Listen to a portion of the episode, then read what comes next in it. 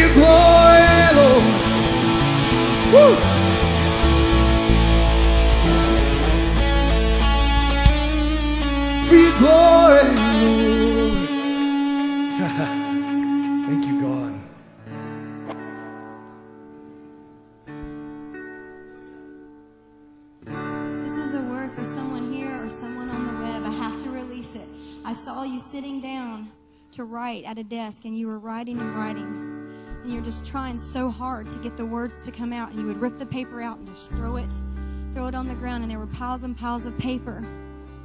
And the Lord says, You keep saying, I keep making the same mistake and the same mistake and the same mistake.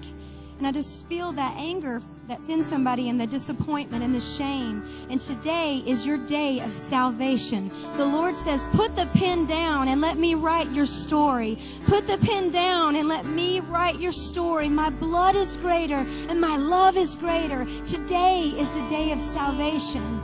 So if that is you and you don't feel the joy that we were singing about, the joy of your salvation, right now, Jesus is calling out to you to be saved.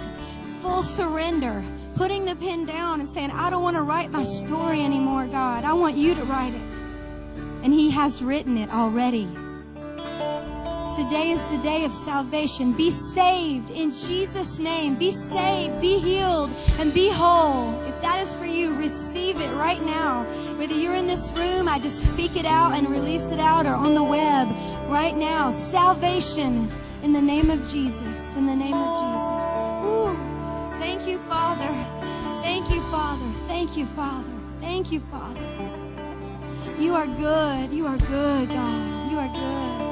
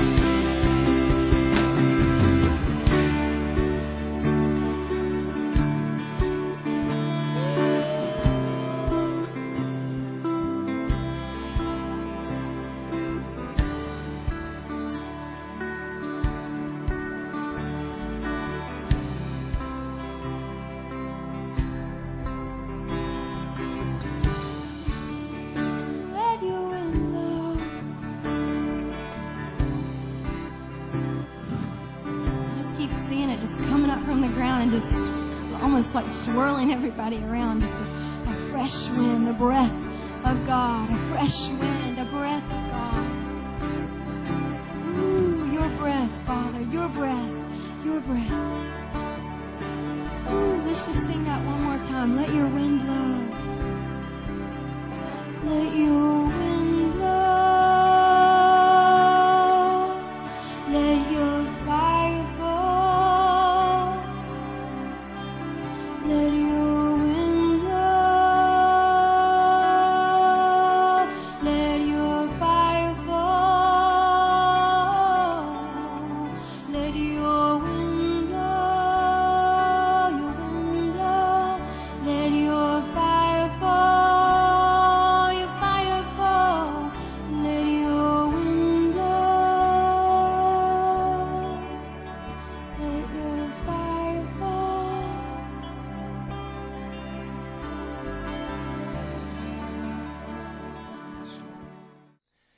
want to share, I want to get into some things because next week, I believe, could be a very significant time. So I want to lay a platform for that. But a lot of things going on right now. There's an event in Hickory next weekend that we are trying to support, get, be a part with Heath, and there are things going on in Moravian Falls. It's an incredible time, and we bless all that God is doing. We bless all God is doing. And we are excited to be in these times. I'm really excited. I had a dream last night. I, am still digesting that dream and trying to get all the proper, because you know, you have an initial interpretation, which is sometimes your own. Then you need to uh, really hear what the Holy Spirit is saying. And then sometimes the initial may be really the Lord, because then you try to change it or make it fit with your whatever your situation. So anyway, I, I'll share about that all later. But anyway, I was reading in John this week. It says a woman that's what Jesus said. A woman, when she is in labor, has sorrow because her hour has come. Say, her hour has come. How many of you know what that means? You, you had, yeah, you, I don't know exactly what that means. But I do know if when the hour comes, it's serious. Now, the, the word sorrow means grief or anguish or agony. But then he goes on, he says, But as soon as she has given birth to the child, she no longer remembers the anguish for the joy that a human being has been born into the world. And then Jesus reminded them that he would give his disciples a joy that the world could not take away. Just say, The hour has come. I'm telling you, you don't know. It's a prophetic statement. You may want to say that again. Say, The hour has come. Say, My hour has come. And uh, what I mean by that, it's the hour for the purposes of God to break out. In America, there's things beginning to rumble. Can anybody hear it in the spirit? You know that guy that said, let's get ready to rumble, and they start a basketball game. Well, this is not going to kick off a basketball game. This rumble is going to kick off a lot of events, one being the harvest. But it's an incredible time in which we live. And I want you to know, I, I know, I, I feel like, and I shared this at our Monday prayer time, I feel like I've got one more hurdle to jump for this time. There's a great contention for the purposes of God and the Spirit. And I can't go into great detail about it, but, I, but I'm just telling you, I had to hurdle. I've got to hurdle. And I keep getting all these words that confirm that I'm on that track. I even passed by a pole vault place yesterday. I'm on the track and I'm going to plant that pole. But I'm telling you, it's a challenge to you too. We got to, there are things you got to get over. Get over it so that you can be fully engaged in what God's going to do today. And this is going to be an exciting time. Next weekend is going to blow our socks off. I don't know what these kids are going to do from West Virginia. They may just come up and quietly say, This is what God is doing in my school. I don't know what's going to happen. I don't know if it's going to cause an eruption or just another part, but I'm telling you the volcano is erupting. Is that okay if I can tell you that? I'll tell you more about what the kids are coming. Look with me in uh, the book of Habakkuk. Say Habakkuk. You guys know Habakkuk, right? I've said this before, but you better read his book. Because you may, when you get to heaven, you may run into Habakkuk, and he'll look at you and say, Man, did you read my book? I didn't even know you had a book. Was that somewhere between Obadiah and, you know, those guys and Zechariah? Yeah, it's all in there. And we probably will meet Habakkuk. I have a feeling some of these prophets are they're going to be a little different than what we imagine. They'll probably look different, you know what I mean? And we'll, we'll probably say, You? You were Habakkuk? I, I figured somebody much bigger and boisterous and mean. You? How'd you get here? I mean, you know, it's just going to be a great time. But look in verse. All right, Habakkuk. Uh, verse, uh, chapter 2, verse 1. He said, I will stand my watch and set myself on the rampart. And the Lord drew me back to this this week. But the rampart is a post of observation so you can see. And he says, and watch to see what he, God, will say to me and what I will answer when I'm corrected. Now, that's interesting how he said that. I'm going to watch to see what he will say to me. If you want to know what God is saying, look around at what He's doing. And when you see what He's doing in your life, you'll know what He's saying. Does that make sense? It's one of the way God speaks. But then once you understand and uh, that you know you have a response in that because look what he says and what I will answer when I'm corrected. It's not just about what he's doing, but well how you respond to what he's doing. You know, does that make sense? Whether you're saying no, Lord, or wait, Lord, or yes, Lord. How many of you are in the yes, Lord mode right now? It's the only mode to be in. If you're in the wait, Lord, you're going to get left behind. And if you're in the no, Lord, you're definitely in the wrong crowd. This is a yes, Lord time. And then let God fill in the blanks. But then he does give more instruction when God sees that we're yielded and submitted to him. So look in verse uh, 3 or verse 2. Then the Lord answered me and said, Write the vision, make it plain on tablets, that he may run who reads it. For the vision is yet for an appointed time. Say an appointed time. But at the end it will speak and it will not lie. Though it tarries, wait for it, because it will surely come, it will not tarry. Behold the proud, his soul is not upright in him. His soul is not upright in him, but the just shall live by his faith. So, Lord, we ask you now for understanding. And Lord, we just ask, help us. Lord, I'm willing. I'm willing to run this race. I'm willing to jump over this final hurdle, whatever it means. Well, Lord, we're all here because we believe there's a great thing you want to do in our midst, and you already done the greatest. Thank you for your death and your burial and your resurrection. But Lord, we're believing you one more time to shake our nation from sea to shining sea with the gospel and with the power of God. So, Lord, we yield to you and we just trust you that the work you started in us, you will complete it until the day of Christ Jesus. Thank you for this incredible journey called the Christian life in Jesus' name.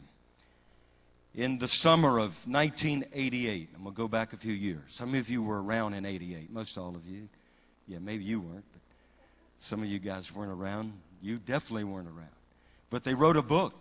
They wrote a book in 1988 it, or actually, probably wrote it at 86 or 85, I don't know, but it was 88 reasons why Christ must return in 1988. How many of you remember that? He didn't return. But he came in some really major ways. He came to me. I was a pastor in West Virginia. And I got to tell you how I got there, you know, being from Louisiana. And, and actually, I was, uh, before West Virginia, I was in Texas for a short time in, in Waco, Texas. And uh, I remember I was on the way to Dallas. There was something going on, and there's an Assembly of God church on I 35, and they had a chapel.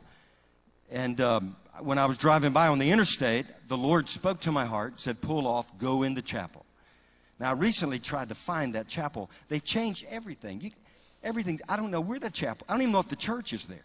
I don't even know if I 35 is there. There's like I 435, I 830. Dallas has just gone crazy. But anyway, at that time it was just I 35. So I pull off and I go in the chapel and I'm, you know, just getting with God. And, and I, all of a sudden he draws two choices for me. He says, Now on the left, and this was my single days, and, you know, I wanted to rock the world. He said, Okay, you could be a great evangelist, you'd make a lot of money, you'd be very popular and you'd have a beautiful wife. Now, I liked that part because I was single. Or, he gave me on the right, he said, or, I will send you to the, a little bitty church in the middle of nowhere. You won't, hardly anybody will know who you are. You won't make much money. I didn't make, I definitely didn't. And you'll be all by yourself. Now I said, God, can we negotiate? Can I change? Can I have the last one on the left and maybe move that one over on the right? And th- no, I didn't say that. I was, no, you don't nego- How do you negotiate with God? God, let me negotiate here. Forget the negotiation. There's only one God. He's king. He's judge. He's Lord. And I remember that from my Sunday school days. Lord meant boss to me. I never forgot that, that Sunday school lesson. So anyway, I said, okay, you're boss. God, forget the left. I'm going right. I cannot tell you supernaturally right after that, the doors open in a miraculous way for me to go to West Virginia. and pastor in a little bitty church in the middle of nowhere. You, you could not, fi- I promise you, I'll take a bet. You go to Philippi, you don't even know where Philippi is, but if you go to Philippi, West Virginia, you will not be able to find the church I pastored. If you find it, I'll give you five bucks. you know what I mean? I can't take more than that. But you can't find it. I don't know how I found it. But anyway, so anyway, I'm going to skip through. I got to get to because I want to set the stage for what's going to happen here next week. And then get back to this. It's something very important out of Habakkuk. But anyway, I'm pastoring the church and meet Shirley and we get married. It's now right before that was really cool. I think I've told this before, but I remember the day in West Virginia I told God I quit. Anybody ever done that? I said, I was crying, I'm lonely, I don't like being by myself. I don't I'm a southern boy. Well, West Virginia, it snowed, it was just different. I remember I was crying and I said, God, I quit. And he asked me a question. He said, did my son get off of his cross? What kind of question is that? Of course not. Then he said, Are you going to get off of yours? I said, No. So anyway, I stayed the course. Right after that, we met Shirley. Oh, I met Shirley.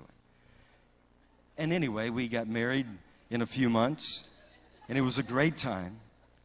Anyway, so anyway, we're on the way to my grandparents in West Tennessee, Paris, Tennessee. And on the way through, driving through Nashville, they had this advertisement America Arise. It was a worship event that was going to be held in Vanderbilt Stadium. Now, my, I wanted to go. I thought, man, this is great. I won't tell them you didn't want to go, Shirley. I won't say anything about that. But, but I remember it was our first little deal. Yes, no, yes, no, yes. Anyway, we won't go there. I won't say anything about that. But anyway, we went and it was glorious. It was amazing. It was a worship event in Vanderbilt Stadium, and uh, there were many people. They had a white horse on the field. There were shofars and banners, and then they would go. You'd pray for you know around in circles in the stadium. And I'll, let me show you. You got that America Arise? Can you show that picture? I want to show you this. I, I dug them up this week. There it is. Can you see that? America Arise, August the 12th, 1988, Vanderbilt Stadium, Nashville, Tennessee. Arise and shine, for thy light has come. I wanted to go so bad. We went, and it was wonderful, wasn't it? I mean, she was all for it. We had a blast. So, anyway, we go back home. Okay, you can change that. Go to the next picture. I said, we got to do this in West Virginia. So, we had a West Virginia Arise. I traveled the state, and I promoted. I went to pastors and I said, We've got to do it. We got to have revival in West Virginia. You know, I was in a little bitty place in the middle of nowhere. I wanted to see God come. So Saturday, November 19th, 1988, 7 p.m., 444 West Pike Street. I'd forgotten it was 444 until I looked this up this week. That meant a whole lot to me, a prayer and worship gathering. For, for more information, 457 3514, that was my home number. It's the way we did things in those days. So, but anyway, you can take that down. We had a West Virginia. Now, I wanted, I had to talk to the guy that did America Rise. How did you do it? We want to do it in West Virginia. So I fly to Nashville, meet with him. Guess who it is? I know nothing about Morning Star. He knows nothing about Morning Star. It just happened to be the pastor who was going to, the man who was going to be the pastor of this church that I'm now pastoring, Ray Hughes. It was Ray Hughes. First time I'd ever met him. I had no, he had no idea he was going to pastor where I was going to pastor. I was going to pastor, follow it after him. This is the way God works. It was in the miraculous times. Anyway, Ray told me the story. And I went back and, and we did it. And we prayed for revival to break out in the great state of West Virginia. It was an amazing time. I was thinking this week about Barton W. Stone and how that, you know, he saw what happened in the, the Red River revival in Kentucky, so he wanted it to happen in Cane Ridge. And he, he called a meeting, and the blessing of God was upon the meeting. And then he called another meeting, and 20,000 people showed up. And America needed a shot in the arm. Uh, that on the frontier, sin began to abound. And they needed badly for God to show up. There's one eyewitness account of Cane Ridge. This man said, I stepped onto a log where I could have a better view of the surging sea of humanity. The scene was to my mind indescribable. At one time, I saw at least 500 people swept down in a moment, as if a battery of a thousand guns had been opened up upon them, followed by shrieks and shouts that rent the very heavens. And the power of God fell. I remember reading where so many people fell out under the power of the Spirit that the people in the nearby town thought that there was a medical emergency, so they were running out to Cane Ridge to help the people get up off the ground, see if they could revive them. They could not revive them. They couldn't revive them because it was had nothing to do with the medical thing. The power of God broke out in a mighty way. Now, let me get back to the story. West Virginia. So we have West Virginia Rise. I don't remember how many people came to you. It was in Clarksburg, I don't know, a couple hundred from all over the state, just crying out for revival. Anyway, so I, I had this, believe it or not, from the middle of nowhere, we had a television ministry. I was on Channel 46 in Clarksburg, and Shirley was one of the camera people. She did a great job. It was good. I don't know about the other part. And then I had this uh, radio program. We did these cassette tapes. You don't know what cassette tapes. You have no idea. Anyway, I would go in my bedroom and I'd close the door and I'd, I had a little mic about this tall and I would, in the name of Jesus, repent, you sinners. You know, get back. I was, I was just preaching on the, and then I'd send that to radio stations. You know, in those days, I sent it to Roanoke, Raleigh, North Carolina, down in Louisiana, and, and it was all through West Virginia. And I wanted to give it up one time. I thought, well, I've done that enough. You know, that's silly going in there speaking in a little bitty, I don't even know who's watching or listening. Well, they were watching too. But anyway, I wanted to give it up. I thought, it's time to give it up. And the Lord said, Cast your bread upon the water. Because you don't know what's going to come your way after many days. So I did. We kept casting our bread upon the water. And it's an amazing time in which we're living. Now, next week, a group of young people are going to be here from West Virginia. How many of you know what's going on in West Virginia right now? You don't know. Some of you don't know. It's, a, it's an awakening. And a revival has broken out among the Fellowship of Christian Athlete groups, is where it started. It's been, it's been gaining ground for about three years. But recently they've broken out into meetings in one of the poorest areas of West Virginia. It's where the Hatfields and McCoys had their feud. And so we have some, uh, some of the kids are coming. We, a group of us went, some of the young men, to see what God was doing. And we showed up at a leaders gathering. And uh, so they were worshiping the Lord. We got to meet some of them. And so we're going to bring some of them here. There are youth pastors coming. There's one worship leader, one principal of one of the high schools, and a teacher, maybe a number of teachers. They want to come. They've heard about Moravian Falls, so they want to come here. And there's a convergence that's going to happen of fires.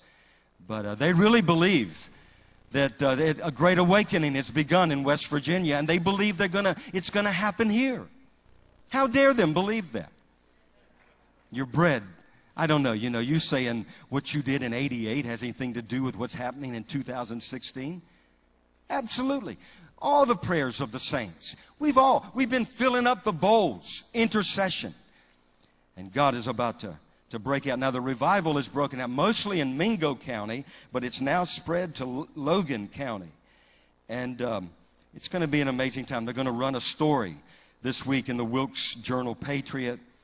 And uh, it's just, I'm really anticipating. Now, we're just going to turn them loose. Okay, is that okay with you guys? I don't care if they're, what happens? If, if, we can't, if we have to tell them, hey, speak closer to the mic, we can't hear you. It doesn't matter. We're going to let them come share their testimonies of what God is doing. And I told them, you, any of you guys want to preach? Just, you know, just keep in mind everybody that comes, give them an opportunity. And let's just see what God does. And then at the end, they're going to pray for you. I'm telling you, I've been there. I know these things that are man made that spring up and go. This is a genuine spiritual awakening because it's taken years. There's been intercession, years, and it's starting to happen. It's focused on repentance. I remember, I've shared this with you guys. We heard a testimony how a fourth grader stood up and shared what God is doing in their life in a fourth grade class, and everybody in the fourth grade class fell out under the power of God. It was hard to have math after that and English.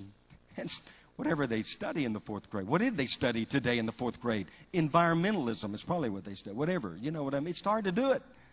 So anyway, but what I was really impressed with is that that was not the focus. The focus was repentance. The focus was the harvest.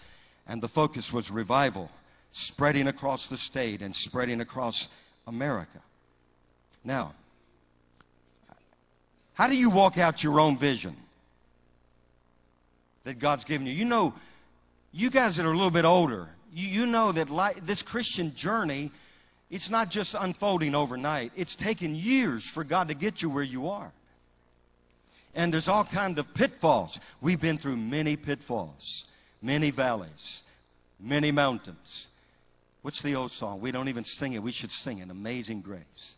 I've been through all those things, many trials. How many of you know what I'm talking about? But you know there's a finished product. And so you keep running the race, you keep believing. But when you get to a certain point, you look back and you say, God, you must be God. Because how could I've ever. God. Dude, how many of you know that what I mean? Your view of God, you can't get it just being 20, 21, 20. I, you, you got a little bit.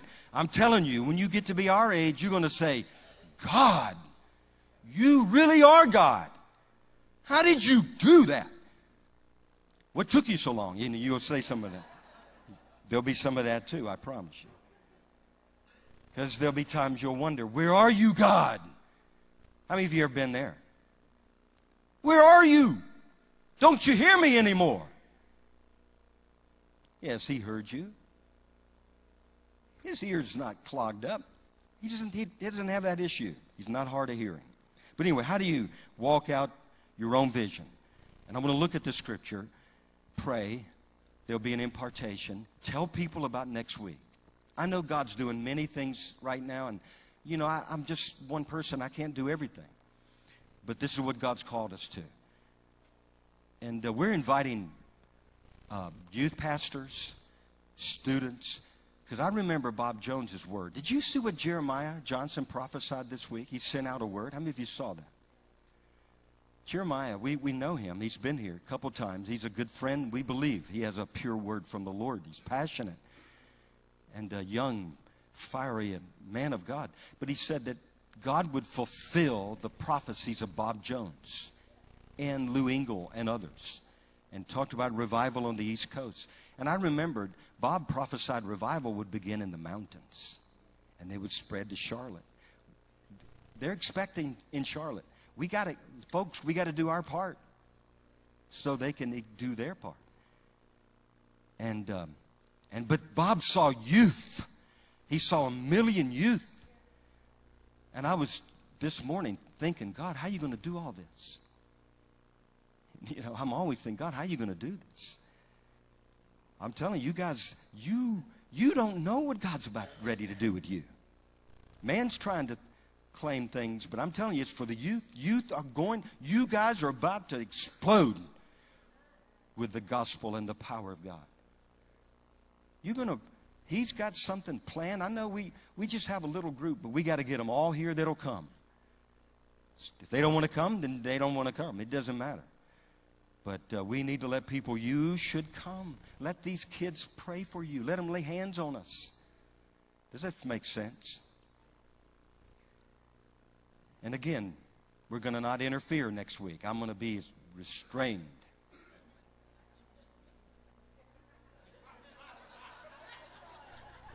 You don't think.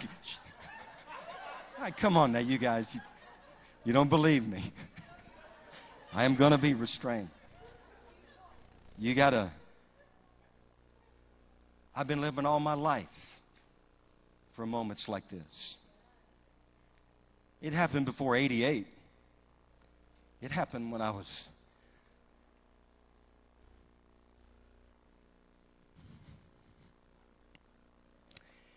Well, I can't tell the whole story. I'm just telling you, when, when we get to glory, you're going to say, God, how in the world? From when I was a nine year old boy or nine year old girl. God, the steps have been ordered of the Lord. And though I fell many times, you held me, you lifted me up, and you delighted. Oh, this is a great time to be alive. It is the most off, awesome time. Oh, unbelievable time. All right, let me get to this. How do you get your own vision? First of all, you, you better have a vision of who He is. You know, I know that. We, we need to know who we are in Christ, but we need to know who He is in us first. That should be the primary focus, and then who we are in Christ. It's part of it. We want to know the ways of the Lord. But you know, without a vision, the people perish, right? Now, you know what that really means. Without a what? Prophetic revelation. Remember that? The people cast off restraint. That's a better interpretation. That means either you will do it your way or God's way. And if you don't have God's way, a vision of God's way, you'll do it your way. There's a way that seems right to a man, but the end thereof leads to death. And uh, so you want to get a vision of what God has. Now, His vision always brings unity. Man's vision always brings disunity because it's man doing their vision. And everybody has a vision. So the unity of the Spirit is the vision of heaven. I'm saying a lot of things I'm not saying, but I'm telling you I'm saying it. All right? In the spirit realm. And it's going to be a glorious, glorious time. But the testimony of Jesus is the spirit of prophecy. And so God is speaking by his testimony through his saints.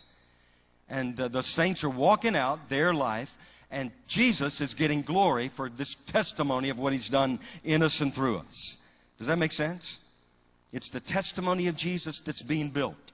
Not a testimony of a ministry, not a testimony of a man, not a testimony of a church. When this thing breaks out, I hope we can decrease as much as possible so that he can increase. Now, that really is so that he increase and we will decrease. The, the right way that's written is he increases, we don't have a choice. We will decrease. But we need a vision. You need your own life vision, a prophetic revelation of what God wants to do in you. It's your individual journey. God has something for you, and He wants to bring it to pass. You know, I always talk about spiritual awakenings around here because it's in our DNA. It's in my DNA. And I'm not going to not going to back down, but how many of you have a life vision of what you believe God's called you to do and be? Some of you have. You're gaining it. How many of you are getting it? You're getting it. You got a little bit of it. You got to get it. You need a personal vision of what God has purposed for your life. How do you get that? You ask Him, you hang around him. Those, remember those guys that they were being used of God and they weren't learned or educated, but they knew they had been with Jesus. You get your vision from Jesus, hanging around him, and he will make you what you're called to be. He said, Follow me, and I'll make you fishers of men. So get your own vision, hang around him, and understand who he is. He's on his throne.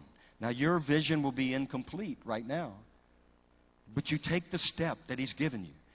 How many of you found you? I guess you're the older saints, you're the younger saints. I don't know what saints you are. You're the New Orleans saints. No, you're not. You're not the New Orleans. He's the New Orleans saints. No.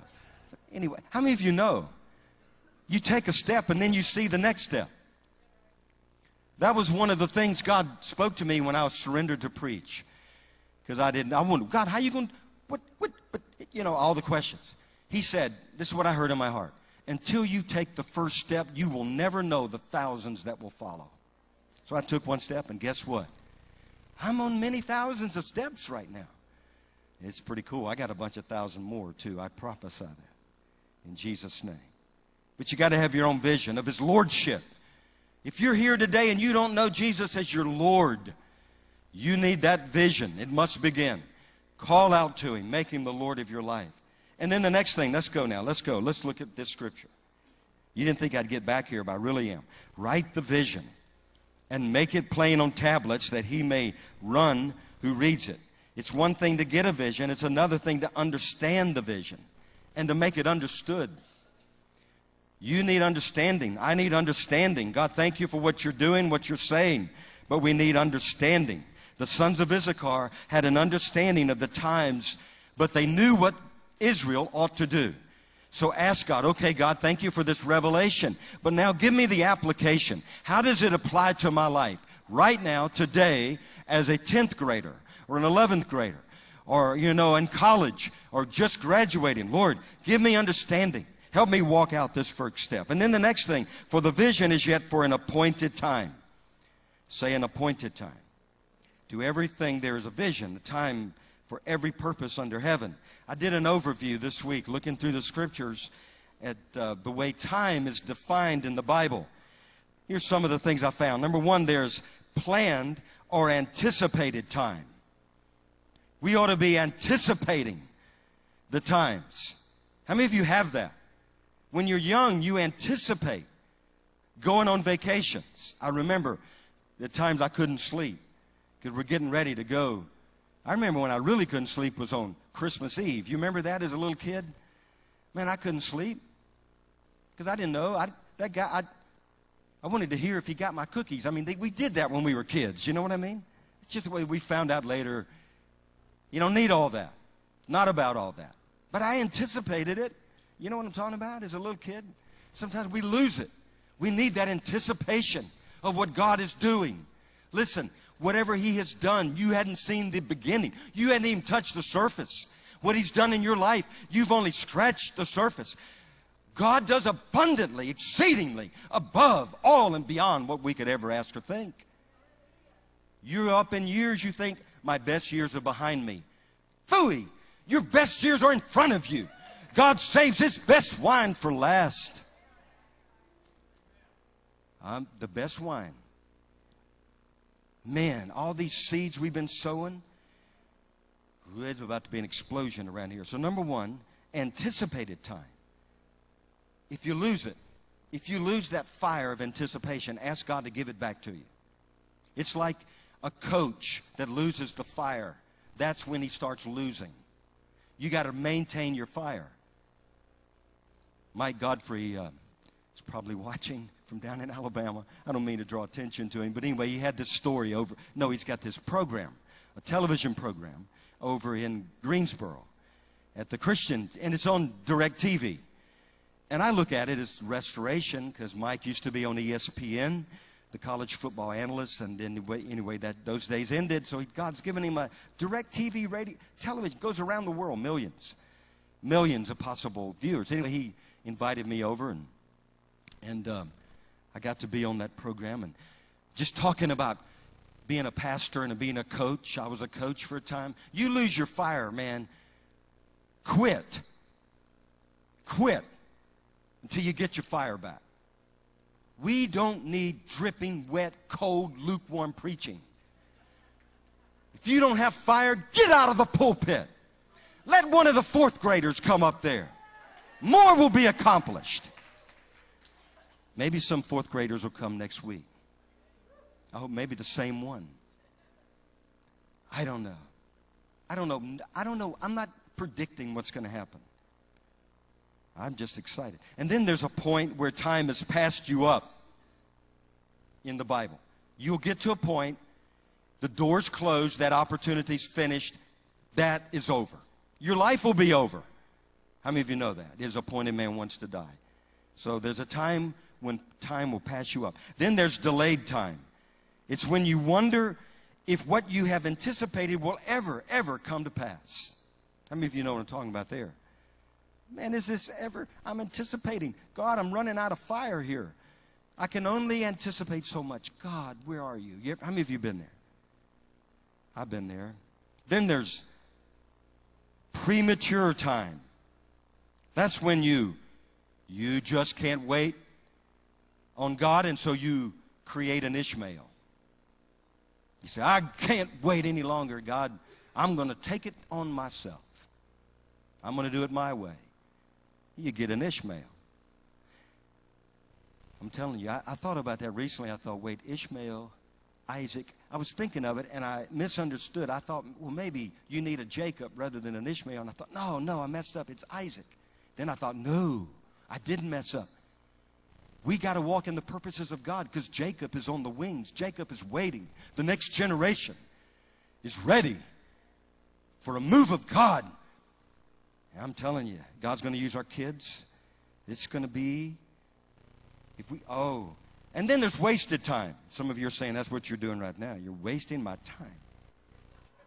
Wasted time's never going to get it back. You can't get it back. Then there's due time. I like this one. I don't like what comes before, but Galatians 6 9. Let us not grow weary in doing good, for in due time, say due time, we shall reap. Say we shall reap. If, if, if, say if, if we do not lose heart. You don't lose heart. Don't lose the fire. Don't get discouraged. Don't quit. Don't throw in the towel. There'll be a time God will turn it all around if you won't faint. And then there's the fullness of time, Galatians 4 4. But when the fullness of time had come, God sent forth his son, born of a woman. When the conditions are right, you cannot create the fullness of time. That's when Ishmaels are born. The fullness of time is God's time when it's right. And it's like these bowls that are being filled up. And then he sends angels to come and tip over the bowls. And the answers to, the prayers just begin coming like a flood. And then 1 Samuel 8 talks about over the course of time. There's that implication. And, uh, and, and that's what we're seeing this morning. I'm talking about what over the course of time from 1988, actually way before that, things that are unfolding. Oh, I got to tell you one more thing. This blew me away. When I was, we tried to get the group from West Virginia to come today. And actually last week and then today, and something happened, and so they're coming next week. They asked me. I said, well, sure. You know, we just want you to come because the next week's Father's Day. They're going to be with their fathers and, we, you know, all this. So I, sure. We didn't plan next week, but we did. But anyway, so it was sealed, it was just, when it became sealed, I got a text. Chris Taylor texted me. I don't know if he was in Israel on his way back, but he sends a picture. He says, Do, do you recognize these people? You know who it was? It was our best friends in West Virginia. He was the superintendent of schools. He was in our church in Philippi, West Virginia. And the Lord spoke to me, what I'm about to do is a connection to your past. It happened like 10 seconds after I sealed it. The text came and I ran and got it. And it's Wendell and Linda Teets. It's like, God, now you can't do things like this. God, who are you, God? What do you, what do you think you know what you're doing? This is incredible. Bringing up people from my past. Oh boy. Then there's the present time. Eh? Romans 8 22. No time like the present, right? Then there's proper time, Second Thessalonians 2. Then the Bible speaks of the time to come.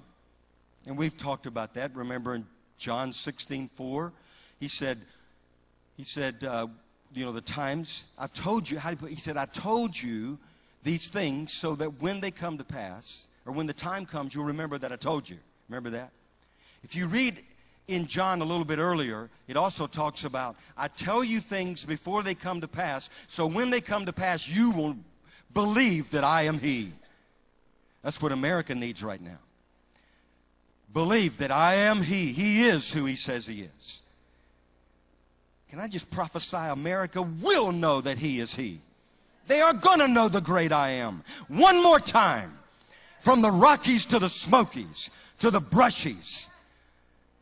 I'm telling you, from Lake Superior to Lake Pontchartrain. You don't know where that one is, but I do.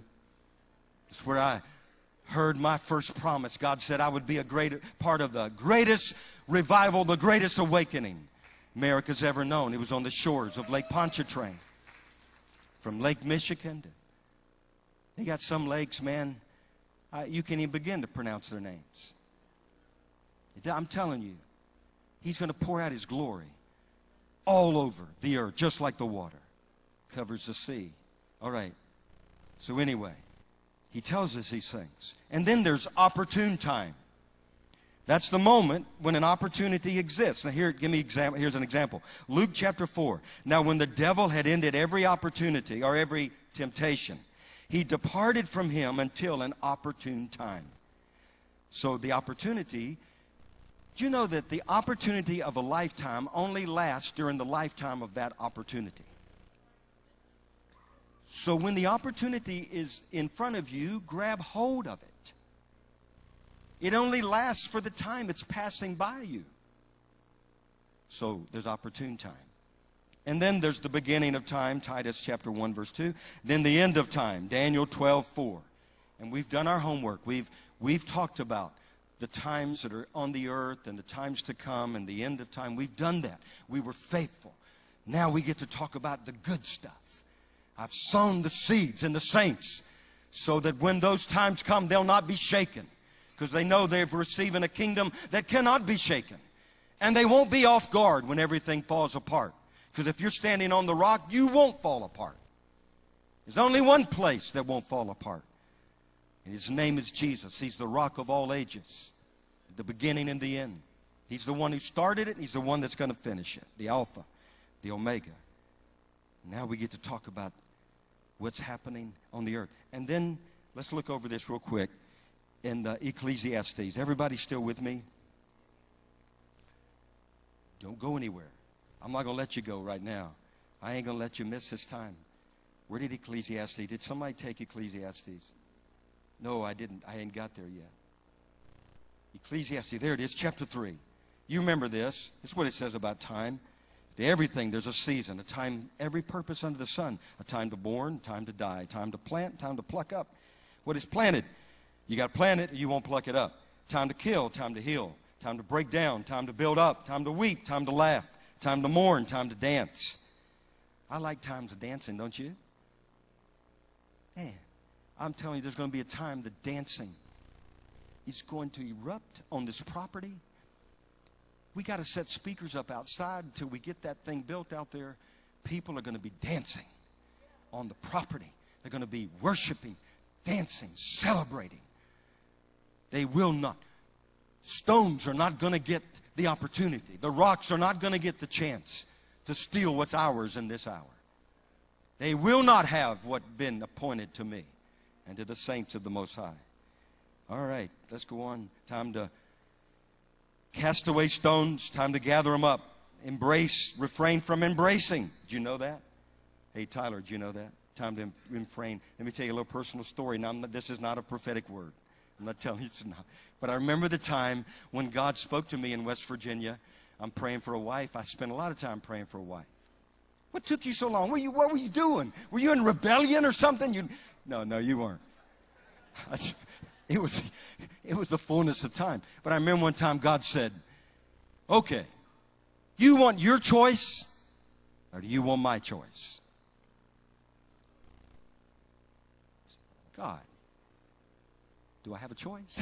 yeah. You know, yeah, I'll take your choice. So I had to say goodbye to my choice. I had a choice. I had a choice. I had I thought she was the choice. She start, I started, finally, she started liking me. I spent, a, I spent all the time. She was running the other way. And then I remember I had to say goodbye to her. I did not understand that. How do you do that? How do you say goodbye? One chance of getting married. There was only one girl in Philippi, West Virginia. It was it. I had to say goodbye. Are you kidding me?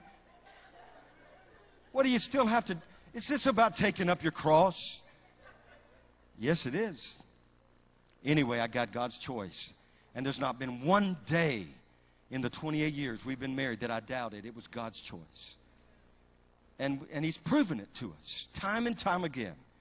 There's nothing like getting God's choice. If you commit to it, you ask, you begin to pray. There are many teachings out there about marriage. I'm telling you, for me, there is God's choice. And He told me He would bring the woman to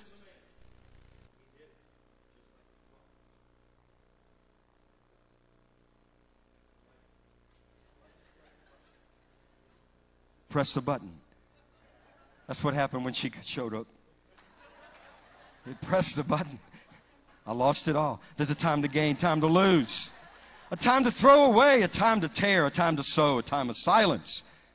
David, there's a time to keep silent, and a time, a time to speak, a time to love, a time to hate. What do you mean hate? Hate sin, hate the things God hates, not people. A time of war, a time of peace. Okay, you know what else there is, though? There's a time to, there's the appointed time. An appointed time. That's God's appointment. It's God's choice. It's God's ordained season, the fullness of time.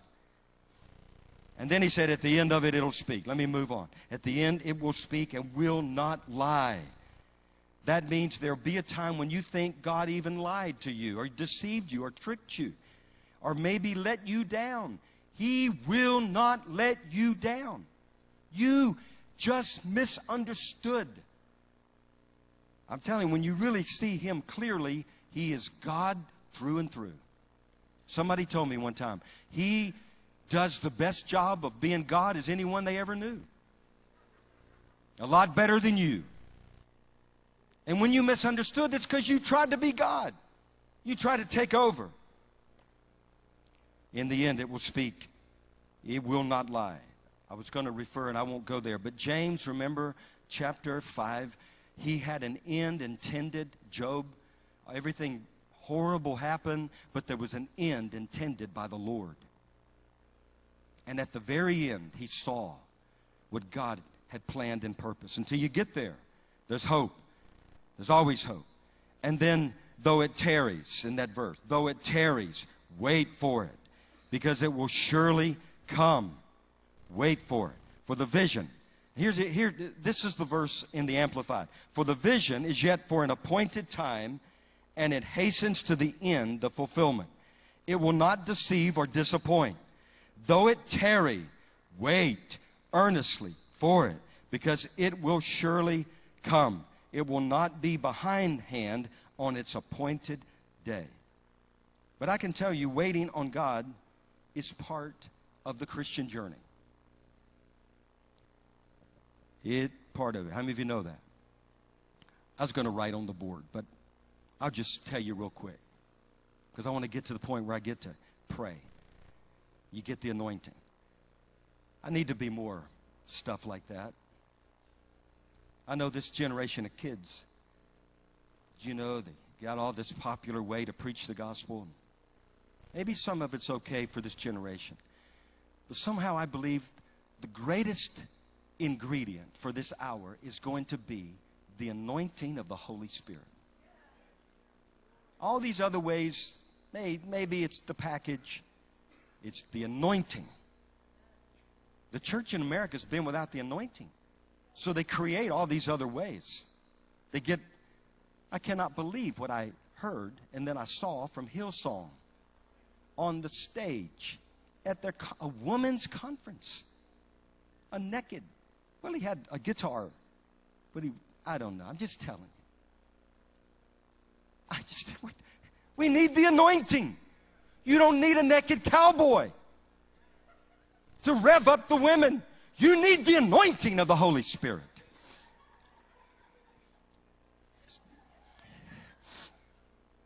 I don't know. I just I'm not trying to pick. We bless Hillsong. We bless them. God lead them to repentance. Get out. You don't need that stuff. Oh man. Okay, the anointing. Here's some things about the um, no, the waiting. It's the anointing, but the waiting. Number one, he's never early, he's never late, he's always on time.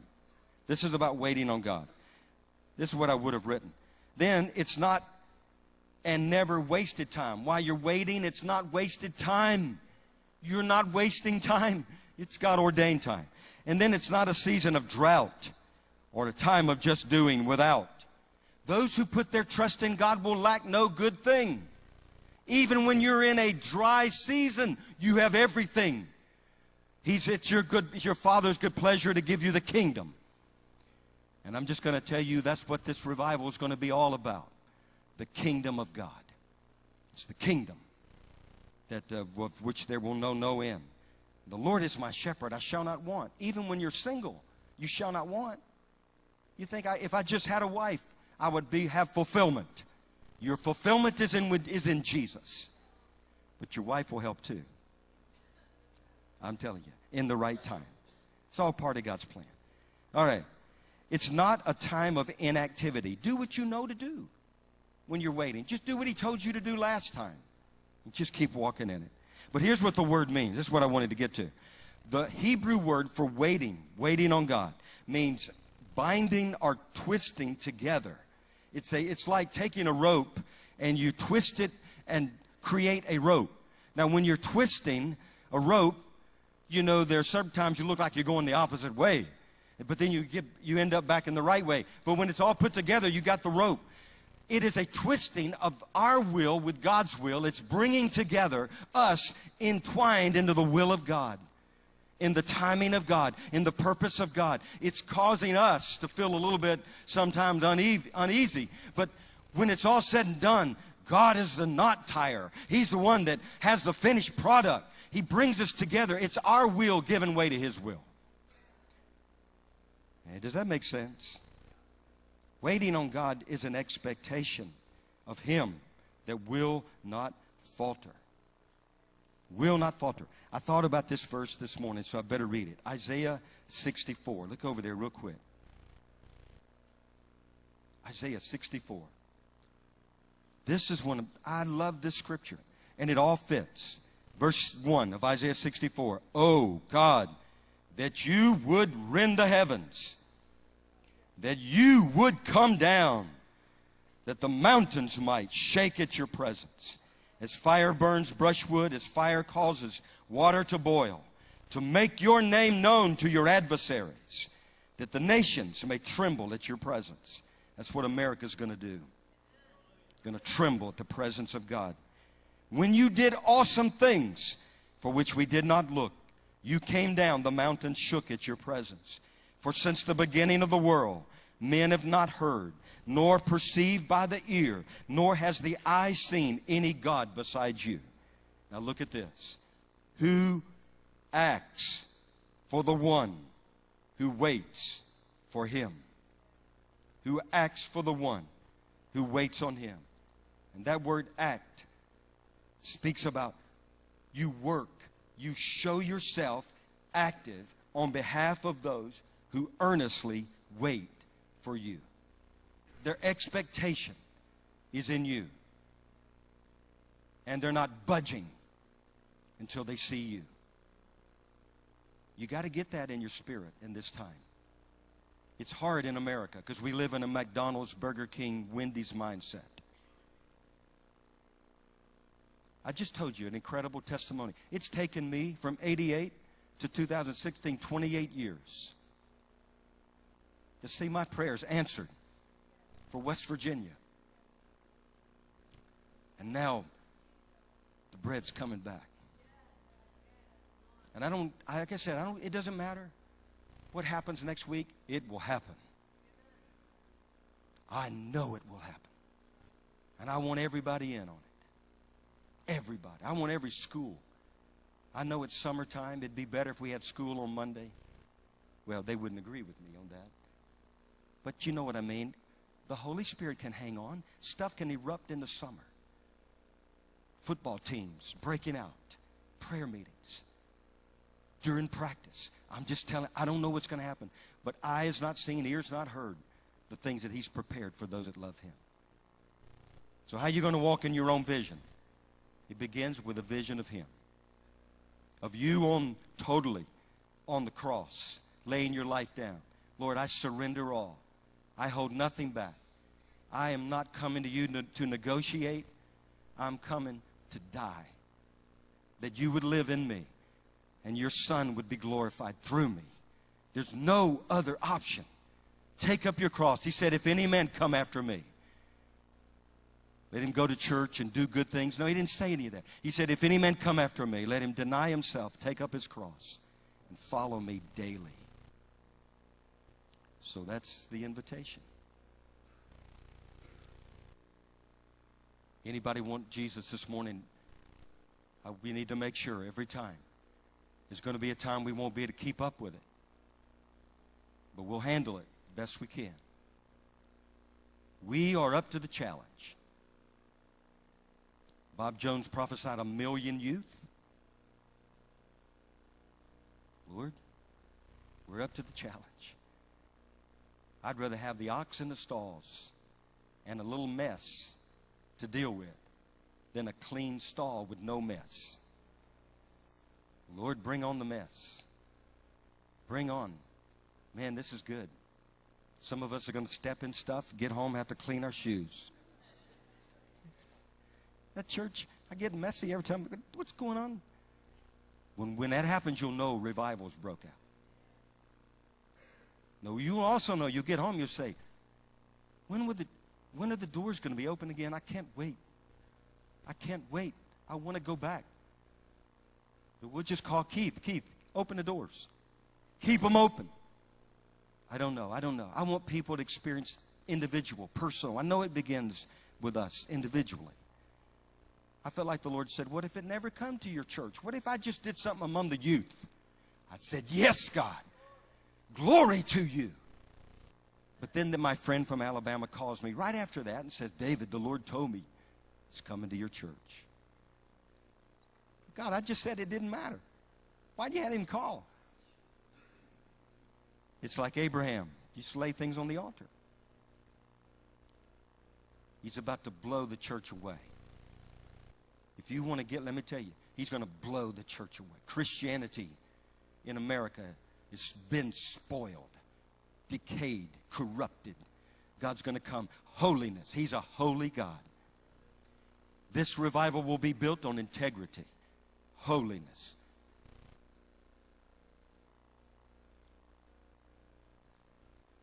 And Isaiah 44 4. When the glory of the Lord fills the temple, this is what I'm waiting out for. Some of you say, What are you waiting for? When the glory of the Lord filled the temple, those who entered fell on their faces. When I, when I, I dug that up in my files, I said, 444 West Pike Street? God, you always show me 444. It's because it's the standard, and I will not back off. It's not a, I'm just telling you, it's not a party God's about to throw. I don't know if there's any word for it. But it's, it's kind of like a volcano, huh, Shalom? It's an eruption. From sea to shining sea. From Washington, we had somebody from Washington State. God, we prophesy revival in Washington State. We prophesy Seattle. What's some other town? Spokane. Hmm? Tacoma. God. Washington State. Erupt in Washington State. Erupt in Washington State. God. Send the fire of God. Where's that man from Washington? Right there. Can we pray over you? Man, we, we're supposed to give out little torches here, too. So I want a big one. Washington State. We give him a torch. You shall be a tool in the hand of God to bring revival to Washington. We send, we release fire upon this man, upon his daughter, precious daughter. God bless you guys. In Jesus' name. What other state was? Ohio, Missouri. You guys stand up. You guys, if you're from a different state, stand up. Or from Africa. How'd you show up from Africa? Come on, stand up. Hey, put your hands on these guys. Let's pray. Send the fire of God. Fire of God. We want God to use them. They came here. They didn't come here just to go to a good church meeting. Lord, we release your fire. Release your anointing. We give them a torch. Now, fire of God, fall. In Jesus' name. We release your fire. Release your anointing. Anointing. Anointing. Fire. Fire.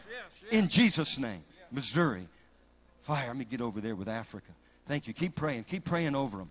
In the name of Jesus. In the name of Jesus.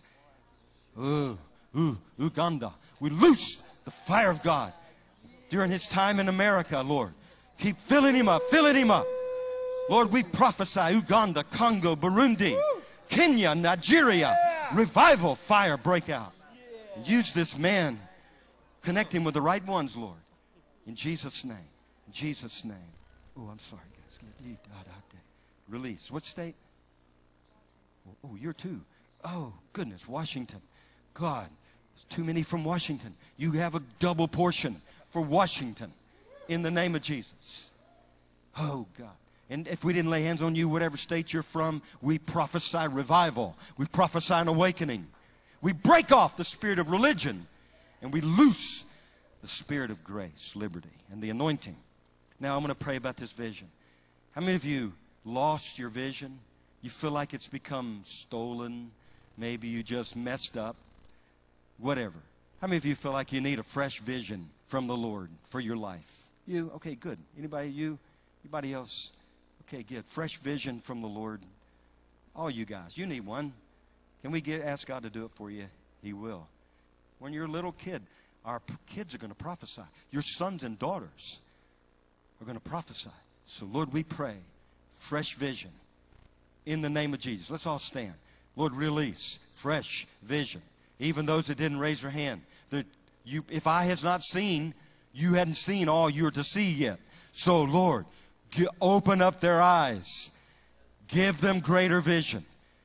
Greater vision to see the handwriting of God on the wall of their hearts. Lord, those things that they've been created for. We are your workmanship. Say that. Say, I am your workmanship. Created in Christ Jesus for good works, which you planned beforehand, that I should walk in them. And I will walk in it by faith. Now I loose that, Lord. I release that. That's the last point to that message I forgot. I just thought. Remember how Habakkuk ends up? The proud, his soul is not upright in him, but the just shall live by his faith. That's it. How do you walk out your vision? You walk it out by faith. By faith. So, Lord, release fresh faith. Fresh faith. The Diamondbacks. Now, that's pretty cool. Can we just pray for I know you don't play for them, but we, I want to let's just believe God. You wore that for a purpose. Can we pray God breaks out in the Arizona Diamondbacks and that it be something that's written about in the Arizona papers? revival breaks out. I don't know. Let's just ask God. You have not because you ask not. So, Lord, we pray for the Arizona Diamondbacks. I don't even know what place they're in. Doesn't matter. They're in your place. And this guy wore the shirt. I know he didn't wear it for that, but you spoke to me. So we pray. Break out in the midst of the Arizona Diamondback baseball team. This year we pray. We prophesy it.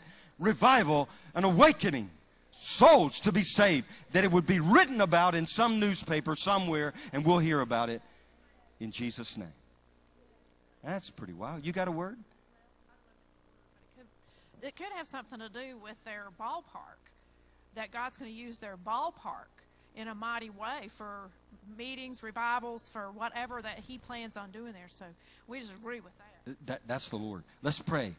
But, uh, who was it? Paul Cain had a word that the stadiums they're building now for the Diamondbacks and the Yankees and the Red Sox, God's going to use them for revival.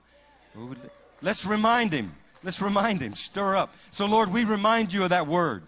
We remind you of that word. And we pray, Father, that this would be the season and time for that word to be fulfilled. We call forth that stadium in Arizona. We call forth the Superdome. We call forth the Charlotte Hornets Stadium. We call forth Bank America Stadium, Time Warner Cable. We call forth Red Sox Park, all these places. It's time. It's time. Breakout. Breakout in the LA Coliseum. Breakout. Breakout in Kansas City. Breakout. Breakout.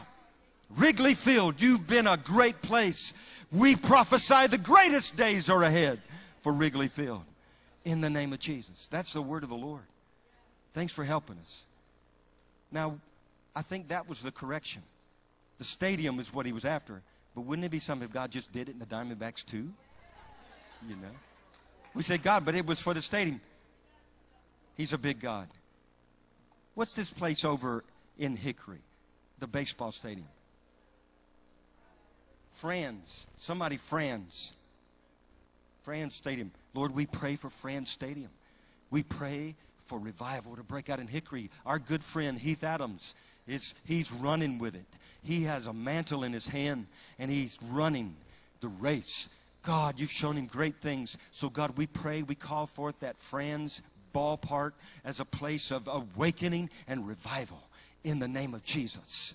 I just saw that stadium in the name. I don't know what they hold, but it's too small. But Lord, use it anyway.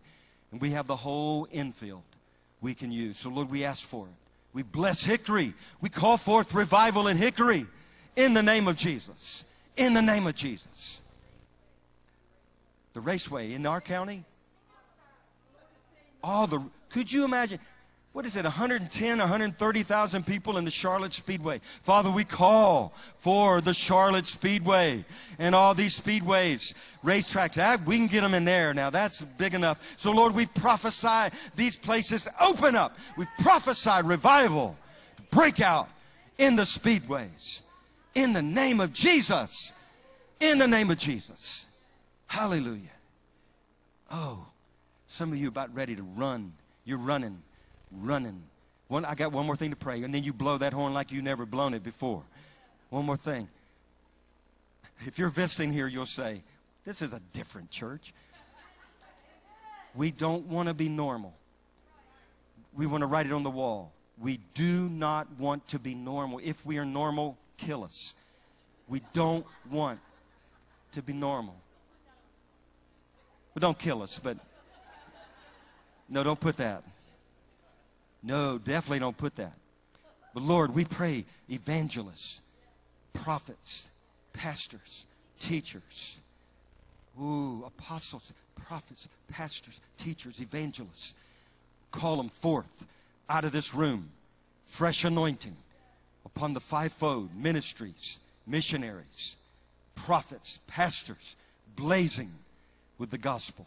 In the name of Jesus, we call them forth. New fire. I see that. When a volcano erupts, the two kinds there's one that flows, another kind that just, and they have all these fireballs. So we release, thank you, Father, fireballs. Hit the chest, hit the chest of the people of God. On fire in our barbershops, beauty salons, on fire. Revivals, breakout, revivals. Food Lion, Food Lion, Walmart, in the name of Jesus. Listen, guys, we can't wait. We can't wait. We can't wait. We're just setting the course for next week, and then the week after is Father's Day. What's going to happen on Father's Day? The Father. Oh, goodness. But we ain't waiting. I'm not waiting. Now, there's some things you got to wait. I just preached on waiting. the, those who wait on the Lord shall renew their strength. They shall mount up with wings like eagles. They shall run and not grow weary. They shall walk and not faint. Even the young men grow weary but those who wait upon the Lord. So, Lord, we pray for the grace to wait and the grace to run. We pray for the fire. And Lord, we bless everyone that's come in the name of Jesus. I, I know we got to go, but I'm just praying. There's something more. God, pour out. There's people that are a little discouraged, disheartened. They've just lost things. Somebody lost somebody. Lord, I pray that you just fill up the gap with your presence and your love. Lord, you bore that grief we pray for the healing power of Jesus. Healing, restoration. Oh God. Lord, there's some that need to break out in joy. Joy, unspeakable. Break out, break out. In the name of Jesus. Joy. Joy. Oh, God, thank you. Thank you. Well, we better go, but I just want to walk down the aisle real quick. I just, oh, this man here is such a precious man, such a saint, and enduring. He's one of those that have endured, and he is enduring. Oh, man. And Deborah just graduated. She has, what do you have, masters, doctors? What do you got? Your masters. You hadn't caught up with me. Oh, yes. What's that? Zambia. You're going to Zambia? You're kidding me. What are you going to do? Uh, my dad's doing medical mission work, so I get to help. Medical mission work in Zambia. Whoa, let's pray. Let's pray. Awesome. Father, hey, my friend from Africa, come on over. Thank you, Lord. Come on over. Yeah, India, others. Linda, come on. Lord, thank you. Zambia. Zambia. Yeah, go ahead. Blow the horns. Release the anointing, Lord. Oh God, we bless her. Thank you, Lord. Pray for the fire of God. Medical missions. Start a revival in Zambia. In the name of Jesus. In the name of Jesus. Lord, be the great physician. We pray a great harvest and miracles, signs and wonders. Thank you, Father. This we just baptized her not too long ago, so this is a grand. We get sent her to Zambia. So go. Thank you, God, for this journey. So we bless her and we send her forth as your representative, your ambassador Anoint her, God, with great authority, unction. God, use quiet, simple, but let a explosion break out in Zambia. We release that now in Jesus' name. Amen. Anybody else going anywhere? You're going back home. If I let you go. Okay.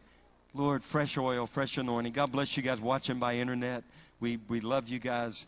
Tell somebody about next week and the folks from West Virginia, and we'll turn them loose. God bless you guys.